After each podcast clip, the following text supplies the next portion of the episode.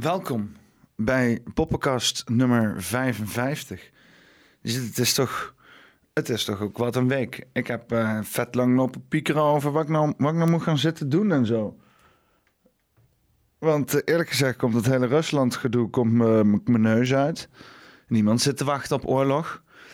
Eh, en aan de ene kant interesseert het me heel veel. Aan de andere kant interesseert het me heel weinig. Dus misschien op deze manier kan ik er voor eens en voor altijd mijn zegje over doen. Eh, want niets is altijd wat het lijkt. Niets is wat het lijkt. Altijd. Altijd is niets wat het lijkt. dus eh, ik heb, eh, ik heb een, een leuke theorie voor jullie. Waarom dit allemaal? Ehm, want ja, Wereldoorlog 3 of niet? Ik bedoel, eh, Rusland, het is vandaag Rusland die Oekraïne binnenvalt. Morgen eh, eh, China die Taiwan binnenvalt. Overmorgen ze hebben Syrië een Turkije-oorlog of zo, weet ik veel. Het kan in één keer allemaal in één keer uit de klauwen lopen, want er is genoeg spanning op in de wereld. Er zijn genoeg dingen die allemaal, allemaal lopen zo. Maar is dat wat er wel gaande is? Hè? Want ik, waar ik nog altijd een beetje over brein breek, is het hele China-verhaal. Bij, de, bij de Verenigde Naties zeiden ze ook zo van... ja, nee, dat, we houden onze handen hier vanaf. En ja, het is ook natuurlijk heel onhandig voor China nu... om nu in allerlei oorlogen te gaan zitten bemoeien. Want ze zijn allemaal met van die delicate projectjes bezig. Zo Belt and Road Initiative. En overal eh, strategische punten opgekocht. Maar vooral geen militairen neerzetten. Want dus mensen zullen maar denken dat de Chinezen de wereld overnemen.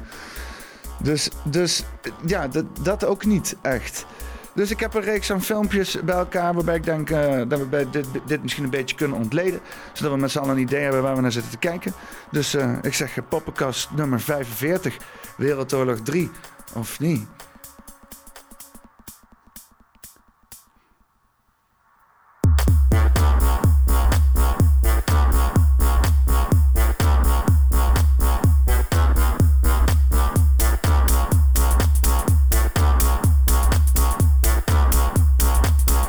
Nou, eh, ik vind dat eh, eigenlijk altijd eh, ehm, elke kwestie, helemaal op geopolitiek. Oh, oh, excuses, alles begint natuurlijk weer te lopen. Elke geopolitieke kwestie altijd even moet onderbouwd worden met een stukje geschiedenis. Waar hebben we het over? Waar heeft Poetin het over? Wat, wat, wat wordt er allemaal geluld? Wat voor verschillende mensen zijn dit? Zijn het wel verschillende mensen? Eh why? Dus ik heb hier een klein stukje over de origines van Rusland en Oekraïne. Want die hebben gedeelde geschiedenis samen voor de mensen die het nog niet. Daarvoor. Wisten. One of them, called Rurik, is said to have founded the Principality of Novgorod, becoming the first of a very long Rurik dynasty. In 882, his heir Oleg leaves with an army and conquers Smolensk and Kiev. He then founds the Kievan Rus, of which he becomes prince. The new state includes mainly Slavic and Finnish tribes. In the southeast, tensions rise with the rich Khazar kingdom, which controls the important Volga trade route. In 964, Sviatoslav launches a military expedition against it. After subduing the Volga Bulgaria, he destroys Ital, the Khazar capital, and then confirms his domination by subduing the Bulgarian Empire in the Balkans. But the Khazar kingdom, weakened, no longer holds back the nomadic tribes of Central Asia, which come to settle in the south of the Kievan Rus. Among them are the Pechenegs, who in 972 kill Sviatoslav during an ambush. The Kievan Rus is divided between the three heir sons, and a fratricidal war breaks out. Maar dus even voor de duidelijkheid. eh, Kiev eh, was er, er is nu nog helemaal geen Moskou niks. Hè? Er is alleen maar Kiev. En dat was een klein kutstammetje aan een rivier. Die inderdaad dan overroeld is door een of andere koning uit Novogorod. Eh, Het ligt ergens bij Sint-Petersburg, lijkt het wel. En, en die zegt: Oké, ik ben nou koning. En daar begint het drama dan. Vladimir, the prince of Iedereen heet Vladimir ook, hè? Of het is Volodymyr of Vladimir of Vilidimir. Novgorod flees to Scandinavia, where he forms an army of mercenaries. He returns, seizes Kiev, kills his brother, and takes the title of Grand Prince of Kiev. In the south, the Byzantine Empire, already at war with the Bulgarians, undergoes an insurrection. Nou, uh, een hoop geouwe hoor. En denkt van oké, wanneer komt Moskou dan in de picture? Nou, dat is dus pas een heel stuk later, ergens in uh, eh, 1500 of zo. Uh, waarbij dus inderdaad echt, echt Moskou... Even kijken, even kijken. Mongol invasion... Uh, waarbij dus inderdaad, ja, want hier is ook nog helemaal geen Moskou. Moskou is dus gewoon echt later pas als reactie op de hele Mongolen die erin kwamen, pas echt groot geworden. Maar al die tijd komt dus inderdaad Rusland en de geschiedenis van Rusland uit, uit die Kiev en Roes achtige situatie die zich daar heeft afgespeeld. Representative in the country chooses to move to Vladimir. In the heart of the Russian principalities is the young Muscovy. Quite well insulated from external threats, it attracts and develops rapidly, to the point that in 1325, Moscow becomes the new capital of the Grand Prince and the Metropolitan. Oké, okay, dus hè, uh, uh, die, uh, Kiev en Roes was al in 800 en in 1325 komt pas Moskou in de picture. Dus ja, daar heb je wel, want je hebt dus inderdaad dat verhaal gaande, hè, dat, dat die gedachte bikker tussen, tussen uh, um, uh, uh, die, tussen Poetin en tussen ehm, Volodymyr. Zelensky, hè, tussen Vladimir en Volodymyr. De hele tijd gewoon een beetje gebikkerd tussen de Volodymyr Vladimirs. Een beetje gevolodymyr tussen de Volodymyrs. En die zegt dus, Poetin zegt van ja, uh, Oekraïne is deel van Rusland, want val van de USSR en da daar is Oekraïne uit uitgekomen. Dus wij hebben in zekere zin Oekraïne gecreëerd. En, en die Volodymyr, niet Vladimir, maar Volodymyr van Oekraïne, die zegt dus: hey, uh, Oekraïne uh, was al wat voordat überhaupt Moskou wat was. En daar heeft hij een soort van een punt. Dus, dus ja, het is ook wel inderdaad heel erg ja, een beetje grootmoedig om van Poetin te zeggen: ja, uh, Oekraïne hoort eigenlijk bij ons. Als je het, als je het zo. Het is gewoon, als je, ik bedoel, hij zou, hij zou beter moeten weten. Um, Even een stukje van de BBC. Ik doe dit heel even zo. Uh, en uh, dat is heel even de, uh, de, de, de, Dus inderdaad waar Oekraïne uitgevormd is na de USSR. 1991. The Soviet Union had collapsed, and as it splintered, a number of new nations emerged. Ukraine was one of the largest. Its population was 52 million. It was 1,200 kilometers from east to west, and with that land came a huge farming sector worth. Dat is grappig. Ik had het er laatst met een maat van mij over. En uh, die zei van ja, Rusland en Oekraïne, dat is gewoon alleen maar brood. Alleen maar graan en brood. Dat is gewoon, dan kunnen ze veel graan. Who controls the grain controls the game. Over 20 billion dollars now, or close to 15 billion pounds. And as democracy moved east, this was a moment of optimism. In 1991, Ukrainians celebrated their first election. The US called it momentous. One voter described a flowering of our soul. But for all the enthusiasm, democracy couldn't change Ukraine's geography or its history. To the east was Russia. To the west was Poland, Slovakia, and Hungary. All three had communist pass. By 2004, all three had joined the European Union.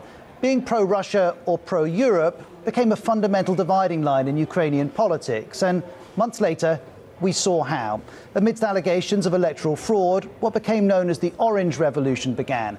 And two men were the focus Viktor Yanukovych, who was pro Russia and who'd initially been declared the winner, and Viktor Yushchenko, here on the right, who was pro Europe and would become president after a new vote. And while the outcome of that election was settled, relations with Russia were not. In 2010, there was a further twist. Yanukovych was re elected, and then in 2013, he would take a decision with huge ramifications. Chris Morris reported at the time. As EU leaders arrived for the Eastern Partnership Summit, something was missing. The centrepiece was supposed to have been the signing of an association agreement with Ukraine. But it didn't happen. Under pressure from Russia, Yanukovych walked away from that deal with the EU and another revolution would begin. There were weeks of protests and crackdowns, and in the end, Yanukovych would flee this country estate just outside Kiev and head for Russia. Watching from Moscow was Vladimir Putin. This was his cue to act. First, Russia annexed Crimea from Ukraine. It's a peninsula on the Black Sea. Weeks later, pro Russia rebels seized two regions in the east of Ukraine. Nou, dat hebben we allemaal gezien dus. Hè? Dus het is inderdaad uh, uh, Poetin die uh, ja, in één keer zo binnenvalt. Nou ja, in één keer. Is al heel lang gewoon dat aan het voorbereiden. En ja, wat het rare is, is dat we er soort van met z'n allen naar zitten te kijken. Hè? we hebben ja, bedoel, we, we, weten dat het gebeurt. Oekraïne die wil heel graag bij de EU, maar mag niet van Rusland. Het volk heeft al een paar keer een revolutie gehad. Dus eigenlijk Euro Europa die wil eigenlijk dat wel doorzetten. Maar Rusland zegt... Eh, eh. Nou, is er iets wat Europa ook heel graag wil... maar wat intern niet zo heel lekker loopt. En dat is namelijk het creëren van een Europees leger. Nu is daar één specifiek persoon in de EU bezig geweest en aan het lobbyen voor een Europees leger. Namelijk president Macron. President Emmanuel Macron has presented his agenda for France's stint at the helm of the European Union.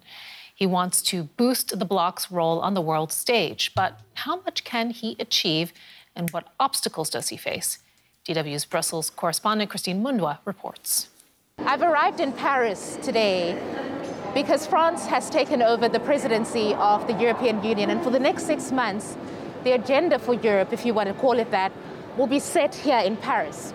What's clear is that the French President Emmanuel Macron has big ambitions for Europe. He wants Europe, in his own words, to be more powerful in the world. In the heart of Paris, the country's most recognizable monument now wears a circle of stars to mark the EU presidency France last held 13 years ago. The position gives the French more influence over the future of the European Union. A more capable Europe, with its own army, is Paris's topmost ambition. It's referred to as strategic autonomy. What that means is a more sovereign, more independent Europe, particularly when it comes to the issue of defense. Do you feel that Europe needs to be more stronger? Well, I'm not sure that that's a Nou, dat interesseert me dan weer helemaal niks wat die gozer te zeggen heeft. Maar wat dus inderdaad hier ook gezegd wordt, is dus inderdaad het presidentschap van de EU. hebben we in Nederland hebben dat ook wel eens een keer gehad. En dan mag je een halfjaartje, ben je dus de, de president van, van de EU of zo. Uh, presidency EU. En uh, als ik het goed begrijp, is dat dus nu uh, Frankrijk. even kijken. ik ga dat even opzoeken voor jullie zodat ik het zeker weet. Yes. Uh, France, c'est 2020. The French presidency of the Council of the European Uni Union. Extraordinary Justice and Home Affairs Council, 27 februari 2022. Dus de Fransen die zitten momenteel te roeren in uh, de presidentschap van de EU. En dan denk je van, nou Peter, lekker boeiend. Wat, wat dan? Wat kunnen ze doen? Nou, dat betekent dat hun zeg maar de agenda bepalen. Hè? Hun zetten dan zeg maar de, de markers en de targets. En dan moet dan iedereen gewoon mee meewerken. Dat is een beetje het idee van het presidentschap. Zodat dat iedereen in de EU mag eens een keer, elk land mag eens een keer een beetje aan de touwtjes trekken en zo. Uh, dus, um, nou, Poetin en Macron. Hè? Uh, nou, dat, we, dat, dat Macron een, uh, een, een, een WEF-agent is, zeg maar. Oh, iemand die, oh, excuses, iemand die bij de, bij de World Economic Forum zit. Macron is natuurlijk, ja, die heeft bij Young Global Leaders gezeten. Die heeft allerlei, allerlei uh, ja, globalistische um, praatgroepen gezeten, forums. Ehm, ja, en waar Poetin dus ook in heeft gezeten. Want er is dus hier inderdaad een filmpje. Dat is uit de documentaire Das Forum. Dat is een hele interessante documentaire. Gaat, uh, is in 2019 geschoten door iemand uh, volgens mij uit Zwitserland.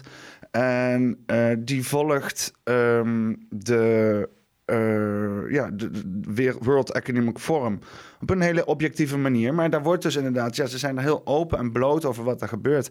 En een van die dingen, wat dus inderdaad Klaus Schwab mededeelt, is dat Poetin een Young Global Leader was van de uh, World Economic Forum. Voor de mensen die niet weten, Young Global Leaders is zeg maar een kleine aftakking van de World Economic Forum, waarbij ze dus mensen klaarstomen voor het wereldtoneel.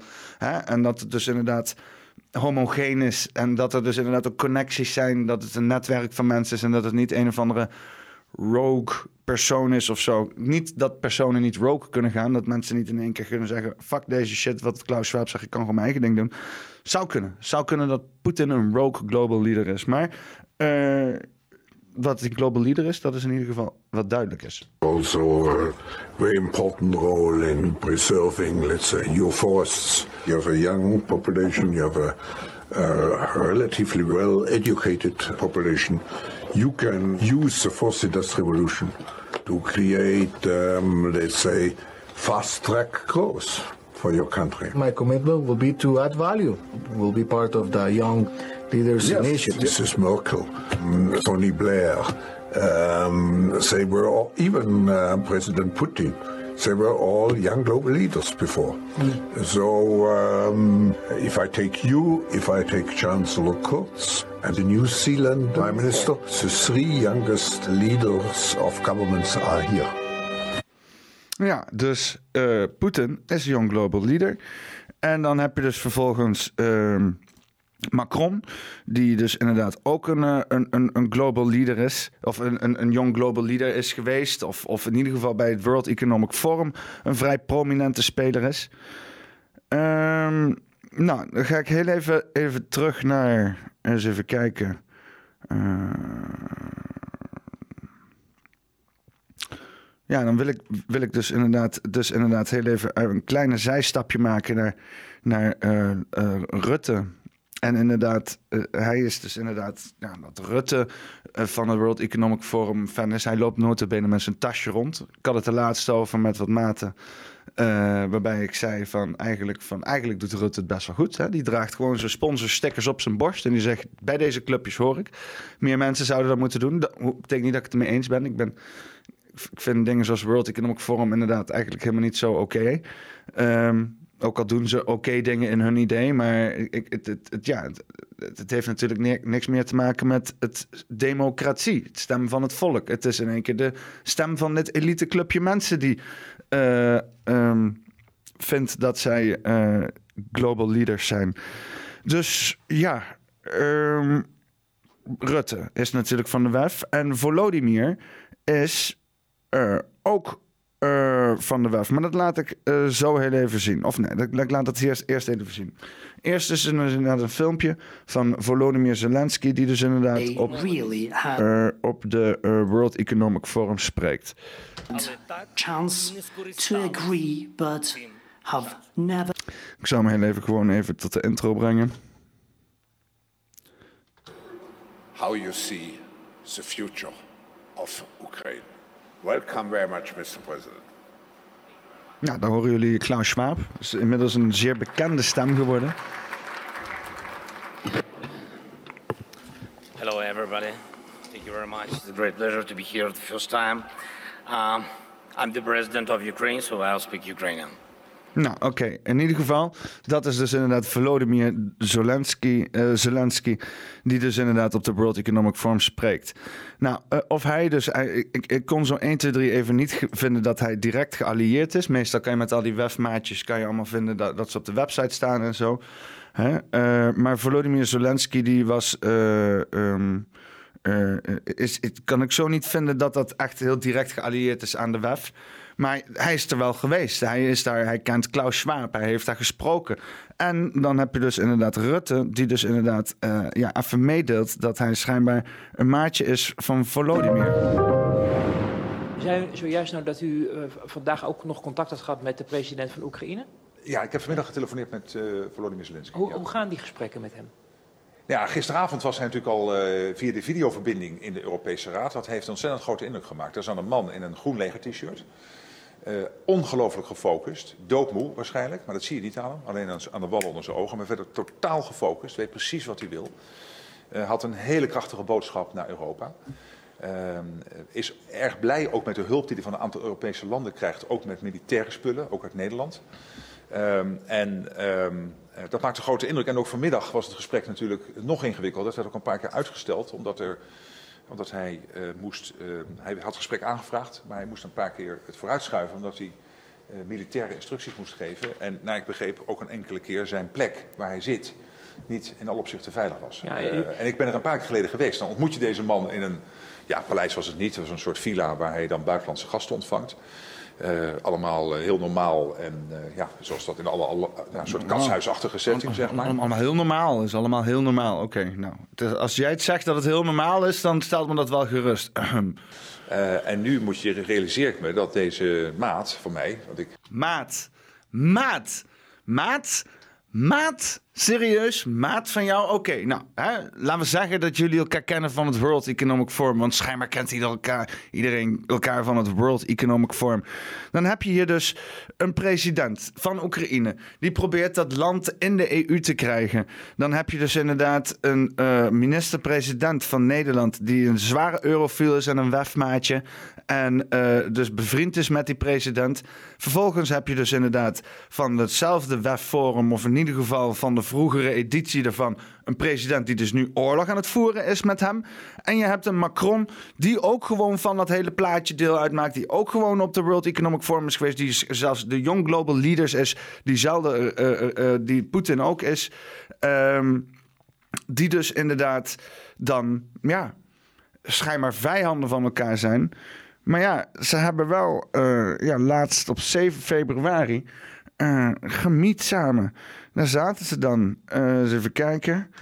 Eh, voor de luisteraars, dit is een artikel van Reuters uit 7 februari. En er staat een foto in ehm, waar je dus inderdaad Poetin en Macron in een, tegenover elkaar ziet zitten. Deze foto die wordt inmiddels al duizend keer gebruikt voor, voor allerlei dingen. Maar dit was dus inderdaad 7 februari. En er was dus een meeting van Macron die naar Poetin was. Maar wat, wat zie je hier dus? Je ziet hier twee mensen die doen alsof ze diplomatie beoefenen. Maar eigenlijk kennen ze elkaar achter de schermen al jaren. Sterker nog, ze maken deel uit van hetzelfde economisch forum. Wat inderdaad gemaakt is, wat in de woorden van Klaus Schwab is, mensen bij elkaar te brengen. Niet landen, niet naties, nee, mensen. Mensen bij elkaar te brengen. En die dan op één lijn of in ieder geval samen te kunnen laten werken. Om dus, ja, progressie te bevorderen. En dan wordt dat altijd gezegd dat dus inderdaad oorlog hetgene is wat dus altijd moet voorkomen worden. Maar dat is niet uit de woorden van Klaus Schwab. Daar wordt alleen maar genoemd progressie, vooruitgang. En we moeten inderdaad eh, eh, iedereen daarin meekrijgen. Dus we krijgen een spelletje te zien. Een grote manipula- manipulatie van informatie. En ehm, daaruit worden dus inderdaad ja, bepaalde progressies geboekt. Dus ze weten donders goed dat als er angst wordt gecreëerd, dat er in één keer draagvlak komt voor eh, hele nieuwe zaken. Dus ja, wat is wat, wat dan zeg ik van nou oké, leuk, leuk, leuk Peter. Hè? Eh, je hebt hier dus inderdaad een stukje geschiedenis. Eh, je hebt hier een stukje globale economie. Je hebt hier een stelletje spelers die allemaal als ja, allemaal doen alsof ze vijanden van elkaar zijn, maar eigenlijk eh, kennen ze elkaar allemaal van allerlei forums en instellingen en zijn opgeleid volgens dezelfde doctrine. Wat is dan je conclusie? Nou, ik, ik zie me dan voor me dat dus inderdaad hè, eh, hier dan zo, eh, zo Poetin zit. Het zo? Macron en Poetin. En Macron en Poetin die wil dus inderdaad voor zijn land heel graag... dus inderdaad dat, dat, dat, al die Slavische shit ver- verenigd zijn. Hè? En, en Macron die wil heel graag een Europese oorlog. En Poetin die zou heel, heel graag wel Oekraïne... of in ieder geval bepaalde plaats van Oekraïne zou hij wel willen hebben. En Macron die wil wel gewoon heel graag een Europees leger. En Poetin die zou wel heel graag een stuk Oekraïne willen. En Macron die wil wel heel graag een leger. Dus wat houdt deze twee mannen tegen om te zeggen... Eh, eh Poetin, eh Poetin, wil jij misschien gewoon een stukje Oekraïne? En dan doen wij lekker niks. En dan, en dan gebruik ik dat om een Europese oorlog, een Europese, Europese militaire... eh, wat, ik probeer, wat, wat, ben ik nou aan het doen? Ehm, een, eh, een leger, een leger. Een Europees, een Europees leger te samenstellen. Dat is dat. En je helpt mee door inderdaad draagvlak te krijgen voor Europees leger. En eh, jij mag dan de stukjes hebben waar allemaal niet te moeilijk over gedaan wordt. Wat vind je daarvan, Poetin? Poetin, wat vind je daarvan? En uh, nou, dan op een gegeven moment kijkt Poetin Macron aan en die zegt... De. Dus, uh, nou, hè, daar zijn we dan. Poetin die valt Oekraïne binnen. Europa die doet letterlijk helemaal niks, alleen maar lullen. Sancties, ja, we zetten het leger net tot aan de grens van Oekraïne. Hè? Want er gebeurt niks. Dus letterlijk gewoon de NATO heeft gezegd... ja, we, will, we will strengthen the most eastern flank of the NATO alliance. Maar met Oekraïne doen we niks. Dus die Zelensky wordt aan zijn lot overgelaten. Uh, of, of die speelt gewoon mee. Die doet alsof hij een of andere gigantische rebelse gebeuren aan het, uh, aan het doen is. Alsof die wordt geholpen door de EU. weet je wel, het groene shirtje aan. En die, die gaat dan staan zo van... Yeah, we're the rebellion. Maar eigenlijk doet hij niks. Rusland die rolt gewoon een beetje door Oekraïne heen. Als een zieke idioot. whatever doen. Af en toe blaast hij wat indrukwekkende dingen op. Zoals, weet ik veel, een hoop benzine of zo. En dan, ja, wij krijgen allemaal beelden te zien op fucking Telegram van allemaal dramatische shit en zo. Allemaal protesten door de hele wereld. Want dat is het enige wat we hier op deze tv te zien krijgen. Is allemaal protesten dit, protesten dat. Uh, iedereen is erop tegen. Nou, dit creëert behoorlijk veel draagvlak voor de president van de Europese Unie. om eens even flink te gaan lopen sleutelen aan dat Europese leger. Om misschien wel eens wat definitieve dingen voor elkaar te krijgen. En dan vervolgens uh, Poetin wat te geven wat hij wil of whatever. Hè? En dan zeggen we van ja, ja, daarom moeten we dus nu maar een leger gaan, gaan, gaan beginnen. En, uh, en dan heeft Poetin heeft dan zijn Luhansk en zijn Donetsk en dan uh, zijn Krim. En misschien heeft hij dan nog wel wat meer wat hij dan uh, erbij krijgt of zo. En dan de rest van Oekraïne moet het dan maar gewoon doen. Maar die is heel trots op zichzelf. Want Volodymyr Zelensky die heeft de rebelse dingen tot stand gehouden. En alle Oekraïners die zich super Oekraïens voelen. Kievan Rus, de originele Rus. Hè, die kunnen dan allemaal op dat kleine stukje blijven zitten. Waar ze dan nog wel gewoon macht over hebben. En dat gaat dan gewoon de EU in waarschijnlijk. En dan ook, weet je wel, de NATO in. En dan de die andere provincies die allemaal gewoon Russia Slavic Ze zijn het in mijn ogen allemaal hoor. Het zijn allemaal gewoon Slaven Russen. Maar hun vinden zichzelf dan waarschijnlijk heel anders of zo.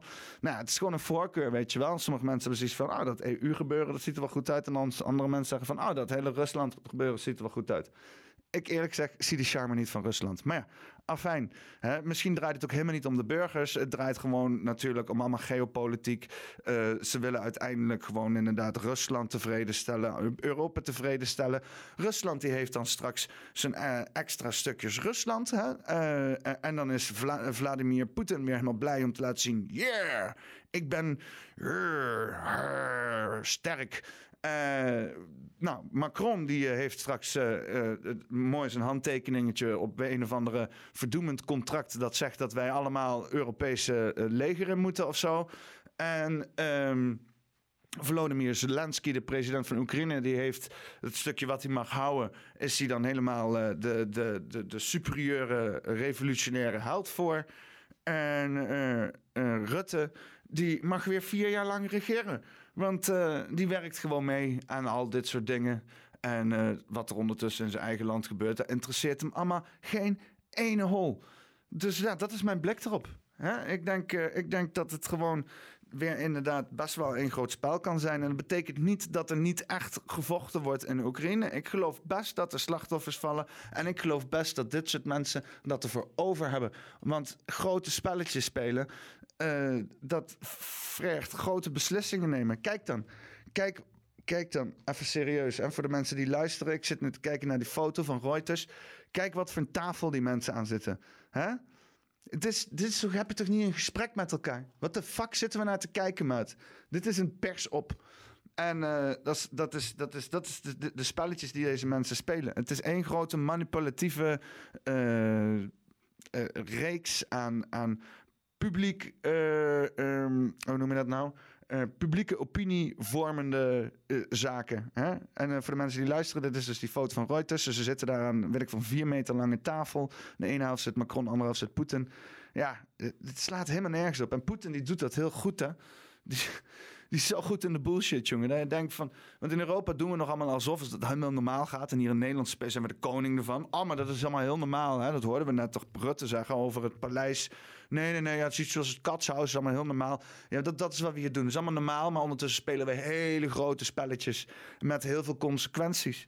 En dus ik geloof best dat er conflict is in Oekraïne. En dat er mensen daar gevochten worden. En dat er, militairen rondrijden. En dat, maar ik denk niet dat er een, een, een bepaald doel is. Ook net zoals dat er op die tanks een Z staat en een, en een V. Kerel, die, die, die, ze hebben gewoon zoiets van: we sturen gewoon een zooi aan legermeuk. Die gaan als een gek gaat door Oekraïne rijden. Overal convoys. Er zitten soortje letters erop om die mensen helemaal gek te maken. En dan gaan we gewoon. En iedereen denkt dat er een zieke invasie gaande is. Maar uiteindelijk zijn het gewoon een beetje militaire voertuigen die gewoon door het land heen aan het crossen zijn. Een beetje hier en daar, uh, als het kan, wat opblazen. Als het, uh, als, het verder niet te, veel levens kost. Ik mag hopen dat het dan gewoon helemaal, helemaal geen mensen zijn. Dat ze gewoon af en toe dingen opblazen. Maar ik dan wel van staat te kijken is dat er in zo'n flatgebouw is opgeblazen. Weet je wel. En bleken dan twee mensen dood te zijn. Ja. Het is allemaal raar. Het, die, die, hele oorlog is één grote informatieoorlog. Uh, dat is iedereen met elkaar eens. Dus uh, ik uh, als advies geloof sowieso niet wat de fuck gebeurt. Hè? Totdat jij je deur uitstapt en er staat een, een, een Russische tank voor je deur. Tot die tijd is er geen Russische invasie gaande. In Nederland in elk geval. Wat er in Oekraïne gaande is, ja, dat is een heel ander verhaal. Rusland wil heel graag Oekraïne, dus ik geloof dat daar zeker militaire actie heel erg gaande is. Europa doet er niks aan. He, die gaat aan de grens staan en dan vervolgens kijken hoe Oekraïne ingenomen wordt om dan vervolgens iets te onderhandelen. Maar ik denk voornamelijk dat het is om draagvlak te creëren binnen de EU eh, voor president Macrons plannetje om een Europees leger samen te stellen. Nou, laten we kijken of ik gelijk heb. Dit is uh, Poppenkast 55. Wereldoorlog uh, 3 of niet? en dan wil ik dan wel heel even inderdaad afsluiten. Nee. Nee. Ik denk, ik denk van niet. Ik denk niet, niemand zit te wachten op Wereldoorlog, toch? Wat, en wat dan? Hè? Het kan. Ik bedoel dat in één keer maar. Ik bedoel, één heb je China die, die een beetje. Eh, eh, die, die gaat nergens in mee. Ja, je hebt wat shit in het Midden-Oosten, maar dat is altijd zo. Rusland die inderdaad hier Oekraïne binnenvalt. Europa die er eigenlijk geen reet aan doet. terwijl het, terwijl het, het is. Het, het is ze zeggen wel van, oh, een beetje aan, je hoort heel veel gesprekken over dat dit de derde wereldoorlog kan doen. Nucleaire wapens worden klaargezet, maar het is allemaal bla bla bla. Denk je dat er in Japan in de krant de dag ervoor stond voordat ze geraakt werden door uh, uh, de nucleaire bom? Oh, uh, Amerika zit te denken om nucleaire bommen in te zetten. Nee, blaffende honden bijten niet. Ik heb dat idee al vanaf het begin af aan. Dit is één grote PR-oorlog. En misschien vallen de slachtoffers bij, want ze zitten net, zoals met COVID weer de hele boel op te hitsen. Maar dat boeit ze niet. ze hebben een grote doel voor oorlog voor, voor ogen. En dat is inderdaad een Europees leger. In dit geval, hè, er is altijd wel een of andere agenda. Dit is wat ik denk dat de agenda is. Franse uh, uh, presidentschap van de EU. Uh, maar geen Wereldoorlog 3 mensen. Geen Wereldoorlog 3. Dus doe maar chill. Uh, als je voor een Europese leger bent, dan is dit je tijd. Hè? Dan gefeliciteerd. Je hebt het gehaald tot het moment dat er een Europees leger wordt gevormd. Uh, je daar op tegen, dan uh, ja, Ik weet niet. Niet echt meer het idee dat we invloed hebben op al deze Europese ontwikkelingen. Misschien moeten we dan dat eens even in de politiek gaan bespreken of zo. Maandag is er een uh, debat over de ontwikkelingen van de. Van, uh, van de uh, is er een debat over de ontwikkelingen in Oekraïne, als het goed is. Want ik dacht eerst dat het vrijdag of donderdag zou zijn. Maar toen was het uitgesteld. Dus dat was wel een beetje vervelend. Politiek is altijd een beetje bewegelijk. Maandag. Nee, maandag. De bewegingsarmoede. Ja, nee, ik, ik zie zo 1, 2, 3 niet wanneer dit debat dan wel gevoerd moet worden. Ik had gehoord dat het verplaatst is naar maandag. Maar ja, daar moeten we dan nog maar even naar kijken. Uh, uh, hoe dit zich verder ontvouwt. Maar ik denk niet dat uh, draait om oorlog voeren. Dit draait om. dit is PR. Dit is pure PR. En nogmaals, niet dat er geen slachtoffers bij vallen. We zitten op een punt in, in het leven, in de wereld. dat inderdaad mensen neerknallen. geen oorlog meer heet, maar inderdaad PR. Dus ja, ik, ik weet het ook niet wat ik ervan moet zeggen. Charmant is het in ieder geval niet. Maar uh, misschien wel effectief. Hè? Misschien zitten we straks met een Europese oorlog, uh, Europese Europese eh, leger. En dan worden we met z'n allen worden we dan, eh, eh, eh, krijgen we, hoe noem je dat nou? Eh, eh, dienstplicht. Hè? En dan gaan we met z'n allen, Rusland en, eh, en, en, en Europa en Engeland, zij aan zij vechten tegen China. Ik denk dat dat, dat de toekomst is. Hè? Want China die houdt ook niet op met dingen, moet ik heel eerlijk zeggen. En dat gaat op een gegeven moment ook een keer clashen. Hè? Als, als hun Taiwan binnenvallen, dan, dan ja, dan, dan. We zitten onszelf voor te bereiden op eigen shit. Zodat we, dat China lekker zijn ding kan doen. En dan kunnen wij dat hier in Europa doen. Er komt misschien een tijd dat we inderdaad gewoon heel erg intern alles worden in Europa. Ja, en dan zal dan dat leger, dan is dan een soort van onvermijdelijk. Ja, Nou ja, hè? Eh, zit je op YouTube, laat in de comments weten wat jij ervan vindt. Luister je dit op Spotify, dan eh, check me op mijn Telegram kanaal, Club Allehoed. Ga naar t.me slash poppenkast en vind bovenaan in het vastgezette bericht Club Allehoed. Daar kan je al je episodes delen. Ben je licht psychotisch, deel je episode in Club Allehoed. Eh ja, en eh, daar kan je mij ook gewoon eh, aanspreken. Zo van, hey, ik weet niet, maat, maar dat is allemaal onzin wat je zegt. Dus dat zou ik ook wel graag horen, want ik heb geen idee waar ik het over heb. Maar ik denk wel dat dit allemaal... ik geloof niet in toevalligheden, dus... Nou, is dit werelds langste outro geweest? Dat is wat ik wou zeggen. In ieder geval, Wereldoorlog 3 of niet. Poppenkast 55. Tot de volgende keer.